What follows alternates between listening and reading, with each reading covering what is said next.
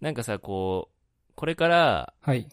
うーんと、ビジネスとして大きくなるような分野って、うん。まあ、ちょこちょこあると思うんだけど、うんうんうん。なんか例えば、うーんと、まあ、ドローンだったりとかさ、ああ、そうだね。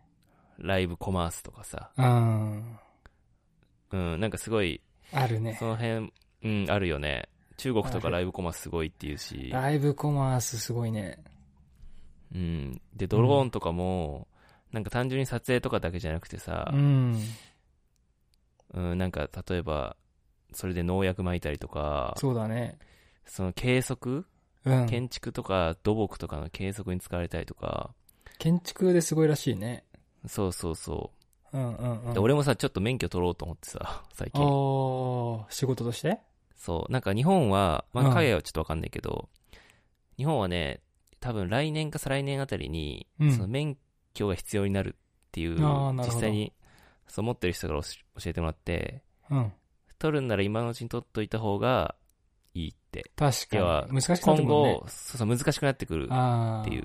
で、自由に飛ばせなくなるみたいな。うーん、そうだでよね。免許さえ持ってれば、もう、うんと特にどこに許可なく自由に使ったりとかできるって言ってて、うんうんうんで、それがね、4日間で取れるらしくて、日本は。うん。でも意外と長いんだね。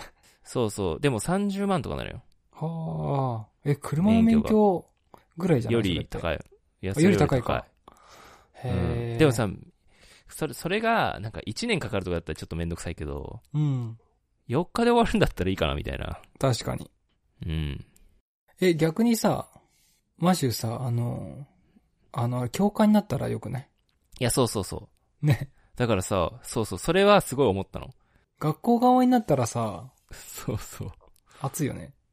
熱い。うーん。そう。だからまあちょ、ちょっとドローンは気になってたんだけど、えで、なんかもう一個、ー、うん。 3D プリンターもめっちゃ今後来るっていうさ、あー、ですね。まあちょっと前からうん。結。構こう、いろんなのに使われてるけど、本当にす初ごい期よ、ね。の頃って、うんそう、ちっちゃいものしか作れなかったけど、うんうんまあそれこそなんだろう、製品の部品とかさ、うんうん。うん。フィギフィギュアとか、うん。まあなんかの、なんだろう、モックアップだったりとか、そうだね。建築模型だったりとか、そうそう。まあちっちゃいものだったんだけど、うん。 今どんどんでかくなってるらしいからさ、すごいね。そう。で、この間みネットで見てたのが、うん。もう最近はもう家も 3D プリンターで作れるようになってるっていうのを見て、やばいね。そう。それっていいのそうそうそう。まあだからもちろん、うん。なんだろうな、まだまだ技術もこれからだと思うし、うんうんうんうん。あと法法の整備がまだまだ、要は建築基準法だったりああー、とそうかだ、ね。耐確かに震。耐震だったりとか、まあ、うん特に日本は地震が多いから、多分その辺厳しいんだけど、確かに。まあ、その辺の整備が進んだりだとかすると、結構日本でも本格的に導入される可能性は結構あるなと思ってて、えで今さアメリカとかオランダが結構 3D プリンターで家を作るっていうのはねあの先駆的に研究してるみたいでー、えでだから最近では結構もう実用化も進んでるらしくてー、すごいね今。年のねそう2月にアメリカで初めて 3D プリンターで建設された住宅がうん。なんかニューニューヨークで発売されたへいうあと今年の4月にオランダで、ーうん。その 3D プリンターで作られた賃貸住宅がこう提供し始め始まったみたいなえそう。あと中東とかも結構建設が結構活発に行われてるらしくて。ー、なるほど。そう。だから日本はまだまだだけだし、多分、あのーアメリカとかオランダとか以外の国もまだまだではあるんだけどう、んうんうん。でも結構面白いなと思ってて。確かに。なんか 5, 年前までなんか、コンテナハウスとか面白いと思ってたけどあーさ。そうそうそう。もう家だよ、ね普通に。すごいね。うん。でも素材って何なのそれ。そう、なんかね、3D プリンターの家の作り方って3つぐらい種類があるらしくて、えとりあえー、意ず、外とある。 うん。そう、もうでっかいプリンターで作るっていう。まあ、もう巨大な 3D プリンターで、まあ、それを住宅のその建設予定地に設置して、そこで材料を積み上げていくっていう方法が一つ。え、え、え、どういうこといやいや、もうだからす、ここで家を建てますっていうところに 3D プリンター持ってって、ずーって作っていくるね。ああ要は、家を作れるぐらいでかい 3D プリンターを使うっていう手法と、なるほど。で、素材、素材はもう結構何でもあるしい。えー、うん。コンクリー大ト。体何でも作れる。そうそうそう。うん。で、まあまあ違う作り方もあるんだけど、うんあとは、砂みたいな素材を、うん。砂みたいな素材に凝固剤をかけて固めて、それをなんか掘り出していくっていうへえ。建。築方法がもう一つあ、るなるほどね。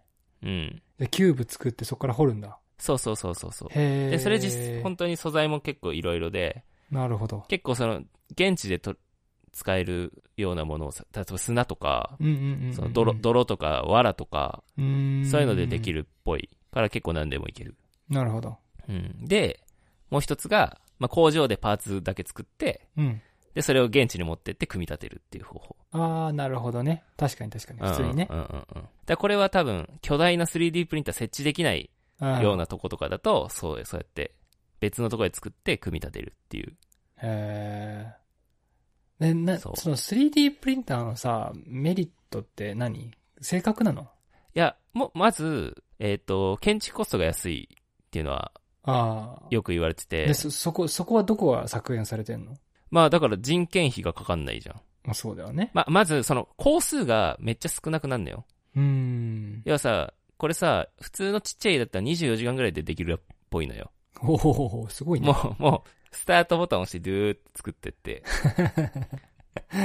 すごいね。そうそうそう。だから今までは多分あ、その、建築家が現場を見て、どういう風に設計してっていうのをさ、クライアントと話し合ってっていう、その建築費用もかかるわけじゃん。そうだね。で、材料費もかかるのはもちろんそうなんだけど、あと大工さんがいっぱい来 て、うん。何人かで作業したりするわけじゃん。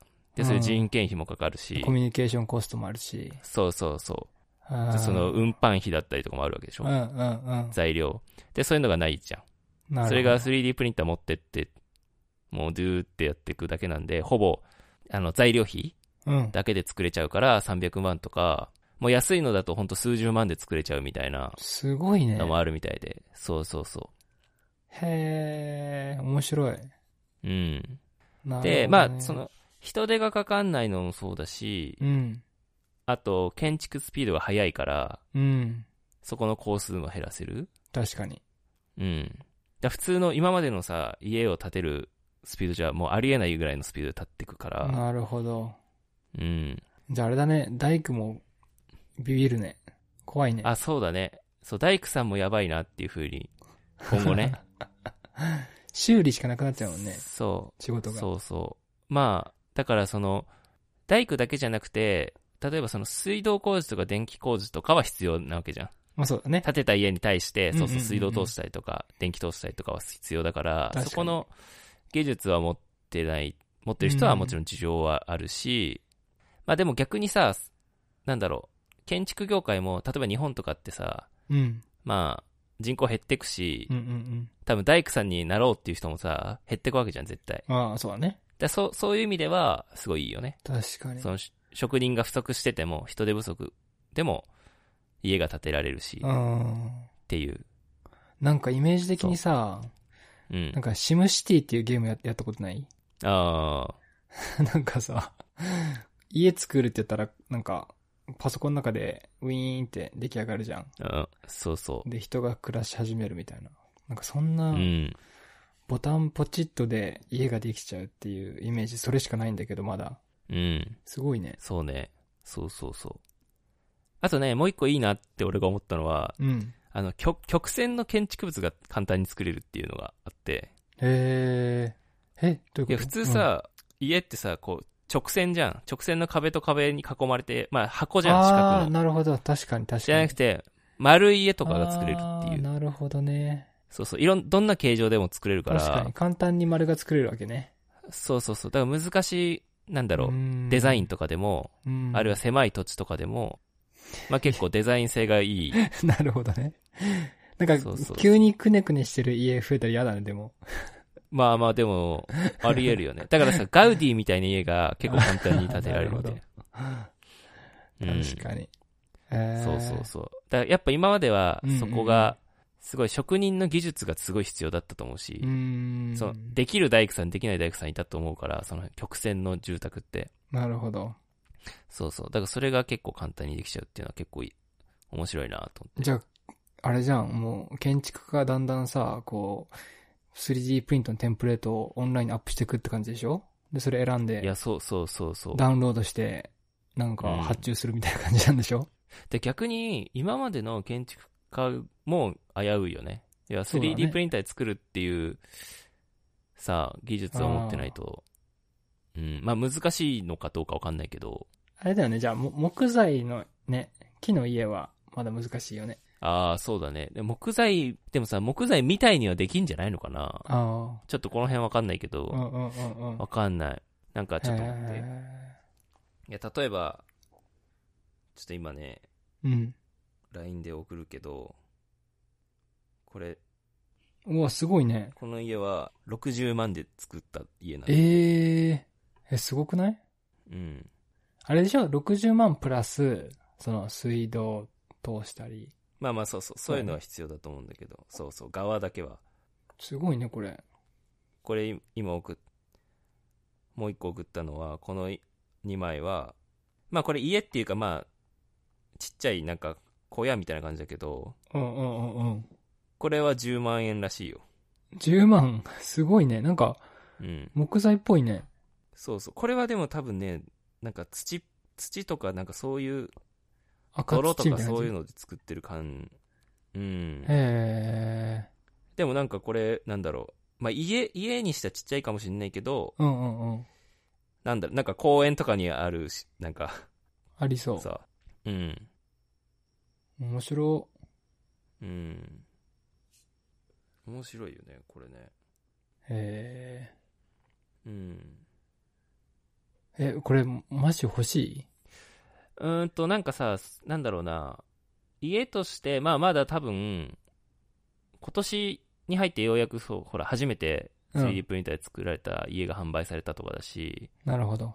ただまだまだ発展途上ではあると思うんだけど、う んうんなんか、うーんと、多分家としてはまだ、なんか、あんまりこう、なんだろうな、親しみにくい感じだと思うんだよ ね。うん。そうだよね。うん。まあでも中の写真とか見ても結構綺麗なんだけど、うん。なんか、どどれぐらいなのかよくわかんないから、うん。実際に見てみないとわかんないけど、なんかさ、例えば、なんだろうな、うんと、公衆トイレとかさ、うん。なんか交番とか、なんかそういう公共施設ああ。とか、そんな。なにさ、別にさ、使う側はこだわりないじゃん。うんうんうんうん。あと、最近橋とかも作ってるみたいで、ああ、なるほどね。 3D プリンターで。だからそういうのってさ、なんか別に、実際に住むわけじゃないし、うんうんうん。でもさ、そこの、なんだろう、コストが下がるんだったら、国としてもめっちゃ良くない公確かに共。施設の、そうそうそう、作るときに、それなんかがもう、何でもいきそうだね。そうそう、何でもできそうだよなんね、か本プ当に。プール作ったり、スケートパーク作ったり、うんうんうん。そうそうそう。公園作ったり。それがさ、コスト安く、しかも、短期間でできるんだったら、うん。すごいいいよなと思って。確かに。いやー、これで絶対カフェとかできんだろうな。ね。ね。3D プリンターカフェ。うそうそうそうね。だから今使ってる、例えば木材とか、ん。まあ、コンクリみたいな素材だとか、なんかそれにすごく近づいていけば、近づいていくほど、多分違和感なくなっていくじゃん、きっと。そうだね。そうそうだからその辺がもう少し技術が発展してくれると、実際に、あ、住んでみたいなって思う家って結構できるんじゃないかな。うん。なんか今はちょっと近未来すぎる感じの見た目というか、まあそうだね素材感というか、そうそうそ確かに。なんかあの、か、紙とかさ、カードボードとか、段ボールとか、う。うん。なんかあの、うんうん。リサイクルで溶かしたやつってさ、めっちゃ硬くできるらしいじゃん。ああー、あ液体と一緒に混ぜて。あ、ああ、うん。ね、なんか、もうリサイクルだけで作った家とかもうできそうだよね。ね。本当に。うん。でも、やっぱまだまだデメリットもあって、うん。なんか特に日本なんだけど、うん。やっぱりその、なんだろうな、これって基礎工事に対応できてないらしいから、3D プリンターって。日本の住宅って基礎工事っていうその、地面の下に、うーんこう、頑丈な土台を作って、その上に鉄筋とか、なるほどね内部に、そうそう強いものを入れて、で、補強してったりするんだけど、それがうんうんできないから、なんかコンクリみたいな造形を作るのはできるんだけど、その中に鉄筋を入れるっていう作業がまだ対応できてないみたいだから、うん特に日本みたいな地震が多い国だと、まだちょっと法律的になるほど、ね。建てることができないっていう。そ確かに。う。うんじ。ゃあ人が住むっていう使われ方は先になりそうだね。そうだね。ただ、その、一応、あの、日本でも 3D プリンターの住宅を建築する場合は、うん。その、その建築確認の申請がふ必要ない現場だったらできるっていう。ああ、なるほど。そうそう。まあ、だから法律のうん。範囲外のとこだったら。たそれが、例えば、10メートル四方の建築物だったら OK。要はちっちゃいとこ、ちっちゃいもの。ああ、なるほどね。だったら OK っていうのと、あの、新築は無理なんだって。今のところ。へえ。あのえ新大きい築のはのイメージしかなかったけど。そうそう、大きいのは、要は、いわゆる、まあ、10, 10メートル四方のさ、家はちっちゃいじゃん。全然。うんもう小屋みたいな感じじゃん。うんそういうのはできるんだけど、いわゆる人が普通に住んでる、家族で住んでるような家は、まあ、それより全然大きいから、その場合は新築はできなくて、その増築とか改築とか、そういうのだったら OK。うん。なるほど。うん。なるほど、ね。あとはあの、防火地域っていう、うん。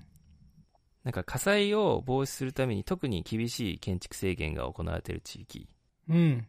そういうち指定された地域みたいのがあるんだけど、うん。そこじゃなければ大丈夫っていうんへえ。そうなんだ。う。うん。なんかあのー、被災地とか良さそうだけどね。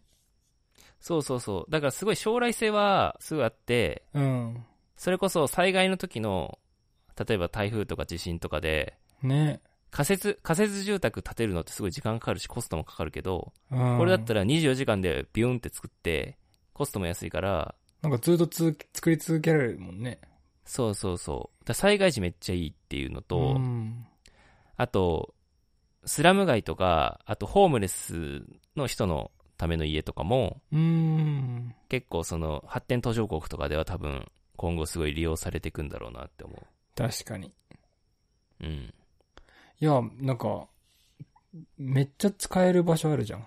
そうそうそう。だからすごい、なんだろう。あんま、あんま、俺、あんま好きじゃないけど SDGs 的にもすごいいい。うん。確かにね。無駄な材料使わないしあ、あそういう貧困の地域とかでも安く、早く、あの、家建てられたりとか、災害の時にも使えたりとかああ、あうん。なんか、社会的にも良さそうな感じじゃんね。いや、すぐ、もう来年とか普通にポンポン立ってんだろうな。うん。ね。うん。なんかさ、それこそ、普通にさ、日本で家建てるってなったらさ、うん。なんだろう、2000万とか、3000万とか、するね。そうそうするんだけど、土地とは別にね。うん。 だけど、なんか、300万ぐらいでさ、家建てられるんだったらさ、正直、数年でさ、こう、建てられるじゃん。確ロかにーン、ローン払確かえに。るじゃん。だからさ、うん。い普通さ、みんなさ、35年とかローン組んでさ、うん一生懸命さ、さローン返しながらさ、うん。なんだ仕事するんだけどさ、住宅ローンの負担もすごい減るし、うん。ってなるとさ、もっと自由にさ、家買い替えられるっていうさ、確かに5年ごとに家買い替えちゃうみたいな、建て替えちゃうっていうか、うん。そういうこともできるからさ、本当はね。そうそうそう、だから、すごいこう、これからのライフスタイルにすごい合う住宅だなとう思って。ん。めっちゃ将来性ある。いうん。うんや、いいじゃないですか。そうなの。マシュでしょそっちの免許も取ってください。本当に興興味あるよね、すごい。気になるよね。なんかさ、そういう、その新しいさ、うんこれから来るっていう技術うん。に飛び乗るのいいね。俺もなんか探してみようかな。そうそうそう。